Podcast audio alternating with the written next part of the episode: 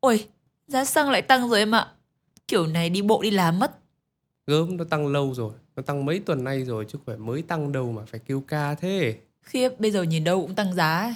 Xăng tăng này, thịt tăng này, lương thì mãi chả thấy tăng. Đấy, vừa nói xong lại có tin dự báo lạm phát Việt Nam lại chuẩn bị tăng lên gần năm phần trăm đây này. Ôi giời ơi, nói thật là thế còn tốt chán. Chứ còn bây giờ mà bảo giảm phát mới sợ. Ừ, giảm phát á? Ồ, hình như lần đầu tiên nghe tới khái niệm này thì phải. Nào thôi Nghĩa, lại bắt đầu đi. Giải thích cho chị biết giảm phát là gì. Bạn đang nghe podcast Giảm hay Lạm, phát nào tệ hơn. Và chào mừng bạn đến với Đồng ra đồng vào, series chia sẻ những góc nhìn thực tế của người trẻ về tài chính.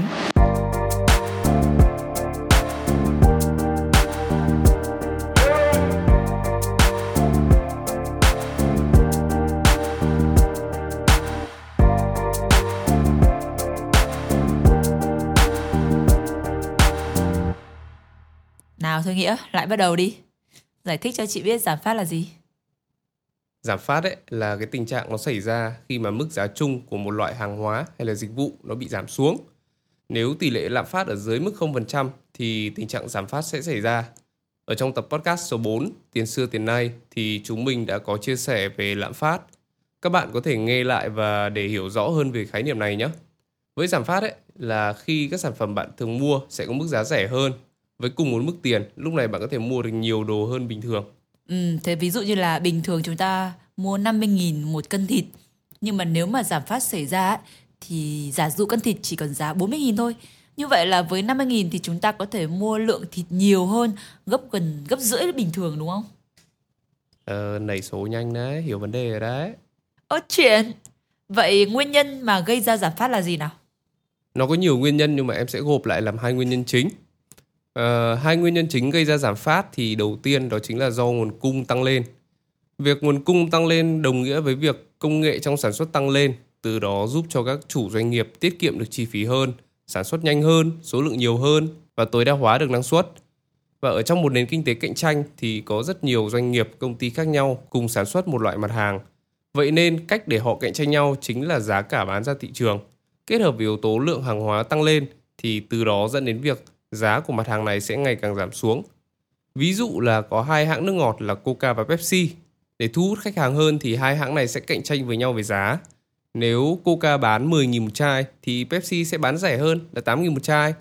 Cả hai đều là nước giải khát nhưng với giá một loại đã giảm đi ít hơn so với loại nước còn lại. Thứ hai là do các chính sách tiền tệ của chính phủ. Nếu việc tiền ở ngoài thị trường quá nhiều sẽ gây ra lạm phát thì ngược lại, lượng tiền ở ngoài thị trường bị giảm xuống sẽ gây ra giảm phát. Đây là kết quả từ việc chính phủ muốn kiểm soát lạm phát bằng cách giảm nguồn cung tiền ra ngoài thị trường. Ví dụ là nền kinh tế Việt Nam có một trăm ki lô gam gạo với một trăm nghìn Việt Nam đồng. Thì lúc này một ki lô gam gạo sẽ có giá là một nghìn đồng. Nhưng nếu chính phủ cắt giảm đi năm mươi nghìn Việt Nam đồng thì giá của một cân gạo lúc này sẽ có giá là năm trăm đồng một ki lô gam. Hay nói cách khác là một nghìn đồng nay có sức mua được tới hai cân gạo. Nói như vậy là giảm phát là tốt đúng không? Tức là chúng ta có thể mua được nhiều thứ hơn cùng với một số tiền mà chúng ta có. Thì ở mức độ hiểu đơn giản nhất, giảm phát là khi giá cả trong nền kinh tế liên tục giảm xuống. Nó ngược lại với lạm phát mà, là giá cả nói chung tăng lên. Nó thì có thể tốt cho cá nhân chúng ta trong một thời gian ngắn hạn, nhưng nếu để về lâu về dài thì không. Hãy tưởng tượng là bạn muốn mua một chiếc máy tính nhé. Một chiếc máy tính bình thường sẽ có giá khoảng một nghìn đô la đi. Bây giờ nếu như bạn thấy giá giảm xuống còn chín trăm năm mươi đô la, bạn sẽ nhanh chóng mua máy tính trước khi nó tăng giá trở lại một nghìn đô la đúng không? Ở đây thì với một chút giảm phát tạm thời đã khuyến khích cho bạn chi tiêu nhiều hơn. Nhưng mà tuy nhiên là hãy thử tưởng tượng một kịch bản hơi khác đi một chút. Đó là giá của chiếc máy tính này đã giảm từ một nghìn xuống còn chín trăm năm mươi đô. Thì thay vì bạn nghĩ rằng bạn cần phải mua ngay lập tức trước khi nó quay trở lại giá một nghìn đô, thì bạn lại mong đợi rằng giá sẽ giảm thêm xuống chín trăm đô la. Vậy lúc này bạn sẽ làm gì? Chắc chắn là bạn sẽ quyết định chờ đợi điều đó xảy ra đúng không? Và ok, việc chờ đợi có thể tốt cho bạn, nhưng mà hãy nghĩ về việc nó tác động thế nào đến toàn bộ nền kinh tế nhé.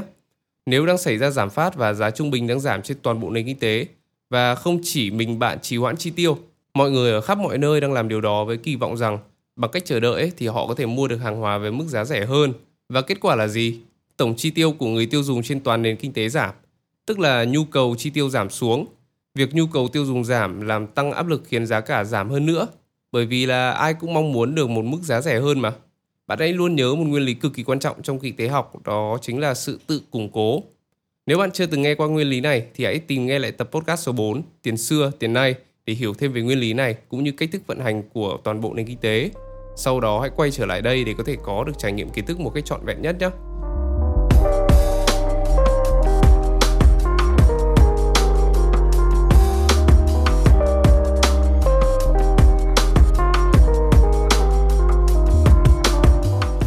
Vậy là em cũng đã vừa nói đến khái niệm là sự tự củng cố. Thì như Trang hiểu là cái khái niệm giảm phát này nó sẽ không chỉ ảnh hưởng đến người tiêu dùng mà chắc chắn là nó cũng sẽ ảnh hưởng đến các doanh nghiệp nữa. Vậy thì cái mức độ ảnh hưởng nó cụ thể như thế nào? Nghĩa có thể chia sẻ không?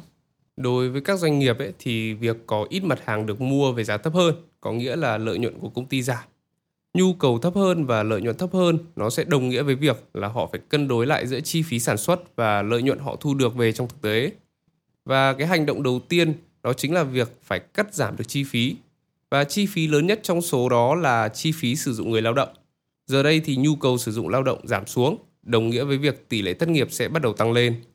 Với nguồn thu giảm và ít việc làm hơn thì thu nhập của các hộ gia đình trên toàn bộ nền kinh tế bắt đầu giảm. Thu nhập của hộ gia đình thấp hơn có nghĩa là ít tiền hơn cho chi tiêu của người tiêu dùng. Và vì thu nhập của người này là chi tiêu của người khác, vậy nên theo nguyên lý tự củng cố, dẫn đến một cái áp lực giảm giá ngày càng gia tăng. Và chính vì như vậy, nó tiếp tục, cứ tiếp tục, tiếp tục mãi, tạo thành một vòng luẩn quẩn của giá cả giảm và tỷ lệ thất nghiệp tăng. Đây gọi là vòng xoắn giảm phát, deflation spiral. Đây là lý do tại sao giảm phát lại rất nguy hiểm. Ừ, vậy thì giảm phát và lạm phát thì cái nào sẽ nguy hiểm hơn? Ở đây có thể nói là giảm phát nó sẽ nguy hiểm hơn nhiều, khó chữa hơn lạm phát, bởi vì giảm phát kéo nền kinh tế lún sâu hơn vào suy thoái. Nhiều quốc gia thì đã thành công trong phòng chống lạm phát, nhưng mà rất khó khăn trong việc tìm ra các giải pháp để chống lại giảm phát. Nếu như lạm phát ở mức thấp thì vẫn được xem là bình thường và có tác dụng tốt đối với nền kinh tế. Còn đối với giảm phát thì giảm phát kéo dài lại bị coi là nhân tố khiến cho tình trạng kinh tế suy yếu. Ừ, như từ đầu Trang cũng nói là cái khái niệm lạm phát là một khái niệm rất là phổ biến rồi. Và chúng ta cũng đã đọc báo đài hay xem tin tức thì có rất là nhiều quốc gia cũng rơi vào tình trạng lạm phát. Vậy thì mình lại đặt ra câu hỏi là trong quá khứ thì đã có trường hợp nào giảm phát quá lớn ảnh hưởng đến nền kinh tế của một quốc gia nào đó hay chưa? Có đấy. Một ví dụ cực kỳ kinh điển đó chính là cuộc đại khủng hoảng tại Mỹ, The Great Depression vào năm một chín ba mươi, và nó đã lan ra toàn thế giới. Cuộc khủng hoảng này thì bắt nguồn từ sự sụp đổ của thị trường chứng khoán Mỹ vào năm một chín hai chín. Từ năm một chín hai chín đến năm một chín ba hai thì tổng sản phẩm quốc nội G D P trên toàn thế giới đã giảm ước tính khoảng mười lăm phần trăm. Tỷ lệ thất nghiệp ở Mỹ tăng lên hai mươi ba phần trăm và ở một số quốc gia khác đã tăng cao tới ba mươi ba phần trăm. Nguyên nhân chính dẫn đến cuộc đại khủng hoảng là một vòng luẩn quẩn của giảm phát và tình trạng nợ nần chồng chất ngày càng gia tăng. Hay gần hơn đó chính là giảm phát ở Nhật Bản do bong bóng tài sản bị bùng nổ vào đầu thập niên chín mươi. Gọng kìm giảm phát đã siết chặt nền kinh tế Nhật Bản. Vì lo sợ lạm phát bùng nổ do sự đổ vỡ của thị trường nhà đất và chứng khoán, nên Nhật Bản đã giảm mạnh cung tiền. Đây là nguyên nhân chính dẫn tới hiện tượng giảm phát tại Nhật. Cùng với những sai lầm trong việc giải quyết vấn đề nợ xấu, thì Nhật Bản tiếp tục rơi sâu hơn vào vòng xoáy giảm phát. Ừ, như Nghĩa nói thì Trang đã nghĩ đến một điều. Thực ra giảm phát chính là hệ quả của lạm phát gây ra, phải vậy không?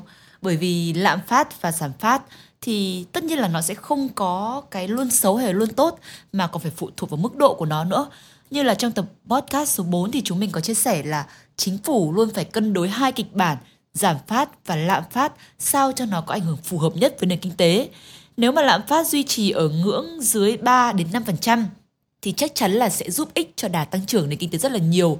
Ngược lại, nếu mà giảm phát diễn ra, nó chỉ nên xuất hiện trong một thời gian ngắn như một hệ quả của chu kỳ bơm hút tiền của chính phủ mà thôi, và cũng chỉ nên xuất hiện ở một hay là vài ngành chứ không nên toàn bộ nền kinh tế. Chúng ta chỉ nói rằng giảm phát tệ hơn lạm phát trong trường hợp nếu để nó diễn ra quá dài, nó sẽ tạo ra một hệ quả ảnh hưởng còn sâu sắc hơn là lạm phát nữa. Vì việc vực dậy nền kinh tế sau lạm phát luôn dễ hơn là sau giảm phát. Còn trong ngắn hạn thì việc giá giảm có thể tăng sức chi tiêu của người dân và khuyến khích việc chi tiêu khi xuất hiện một mức giá rẻ hơn, thì đấy cũng được coi là một mặt tích cực, phải không Nghĩa? Đúng vậy, bởi vì thường ấy, giảm phát sẽ xảy ra khi xuất hiện các chính sách tiền tệ ảnh hưởng đến cung tiền ở ngoài thị trường. Lấy ví dụ về cuộc đại khủng hoảng đi, thì sau Thế chiến thứ nhất, Hoa Kỳ đã trở nên cực thịnh. Thời kỳ này đã bắt đầu đưa đất nước họ lên một tầm cao mới. Dù vậy thì Hoa Kỳ vẫn gặp phải một số vấn đề ảnh hưởng trực tiếp lên nền kinh tế Bắc Mỹ, như là để thừa cung ứng trong sản xuất này, đầu cơ thị trường chứng khoán và tín dụng này.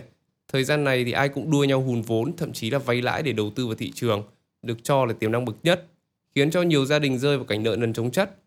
Cao trào của cuộc khủng hoảng đó là vào ngày thứ năm, ngày hai mươi tư tháng mười năm một nghìn chín trăm hai mươi chín, được gọi là ngày Black Thursday, ngày thứ năm đen tối. Sàn giao dịch phố Wall đã chính thức sụp đổ. Toàn bộ nhà đầu tư đều đồng loạt bán tháo cổ phiếu của họ, dẫn đến sự phá sản hàng loạt của ngân hàng. Tuy nhiên là mọi chuyện chỉ trở nên tồi tệ hơn khi mà Fed, Cục Dự trữ Liên bang Mỹ, quyết định nâng lãi suất để bảo vệ giá trị đồng đô la. Cái việc tăng này ấy, nó đã khiến cho người dân cũng như doanh nghiệp khó lòng tiếp cận với nguồn tiền để tiếp tục chi tiêu cũng như là duy trì kinh doanh sản xuất. Từ đó thì hàng hóa khó bán, doanh nghiệp cũng không thể duy trì, dẫn đến phá sản. Người dân thì mất việc, và đúng như vòng tròn tự củng cố mình vừa đề cập ở trên ấy, thì mọi thứ ngày càng trở nên tồi tệ hơn.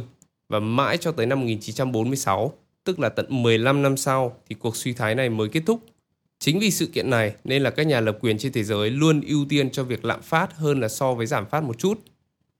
Ừ, thế là Trang đang có một chút liên tưởng đến thời điểm hiện nay với bối cảnh kinh tế Mỹ đang chịu làn sóng lạm phát cao nhất sau gần bốn mươi năm do giá năng lượng cũng như là giá lương thực thực phẩm vật dụng thiết yếu tăng cao, cũng như là tình trạng đầu cơ và các tài sản rủi ro cao như là crypto hay là cổ phiếu ngành công nghệ trong hai năm vừa qua. Và để bảo vệ giá trị đồng đô la thì Fed đã có những động thái tăng lãi suất cho vay, mới đây nhất thì là mức tăng lên đến bảy mươi lăm điểm. Theo như Trang đọc báo thì Trang được biết đây là mức tăng có thể coi là khá cao. Vậy nếu tiếp tục tăng cao như vậy thì liệu sẽ có một cuộc đại khủng hoảng hoặc nhẹ hơn là suy thoái tại Mỹ diễn ra chứ? Em thì nghĩ rằng là họ đang phải cân đối xem nên đánh đổi theo kịch bản nào hơn. Bởi vì em nghĩ rằng ấy là họ vẫn cần phải tăng lãi suất để bảo vệ giá trị đồng đô la. Bên cạnh đó thì họ cũng sẽ phải cân nhắc các kịch bản đã từng xảy ra trong quá khứ để quyết định xem. Vì chắc chắn là họ sẽ không muốn lặp lại một cuộc đại khủng hoảng thứ hai đâu chứ, hay là một cuộc đại suy thoái thứ hai đâu. Bên cạnh đó thì cái yếu tố lạm phát hiện nay ấy, nó cũng không phải từ yếu tố là lượng tiền bên ngoài thị trường quá nhiều, mà nó đến từ chi phí đầu vào của hàng hóa dịch vụ tăng cao là chính. Do cái giá năng lượng tăng là ảnh hưởng bởi uh, chiến tranh Nga-Ukraine chẳng hạn, hay là chuỗi cung ứng toàn cầu bị gián đoạn do Trung Quốc vẫn duy trì Zero Covid, cũng như là chiến tranh thương mại Mỹ-Trung vẫn chưa thực sự kết thúc. Các chuyên gia kinh tế cũng đánh giá rằng là Fed sẽ không tiếp tục cứng rắn như vậy, mà trong các đợt tăng lãi suất tiếp theo thì họ sẽ liệu cơm gắp mắm để thị trường không rơi vào cảnh sụp đổ. Tuy nhiên thì tất cả cũng vẫn chỉ là phỏng đoán, còn thực tế thế nào thì có lẽ là chúng ta vẫn phải chờ hồi sau mới rõ. Ừ, vậy tóm lại là trong tập podcast ngày hôm nay thì chúng ta đã cùng nhau tìm hiểu về khái niệm giảm phát, và cũng như nghĩa nói đó là giảm phát hay là lạm phát thì cả hai cái khái niệm này nó sẽ không có cái mặt gọi là hoàn toàn tốt hay là hoàn toàn xấu, phải vậy không? Mà căn cứ vào mức độ của nó, tùy vào bối cảnh kinh tế của mỗi quốc gia thì sẽ có những cái ảnh hưởng tích cực và tiêu cực khác nhau. Và hy vọng rằng qua cái số podcast này các bạn đã hiểu hơn về khái niệm giảm phát. Và nếu các bạn muốn chúng mình chia sẻ hay là tìm hiểu thêm về những chủ đề khác thì đừng quên để lại những bình luận, những ý kiến đóng góp và tương tác với chúng mình trên fanpage Young and Wealthy các bạn nhé.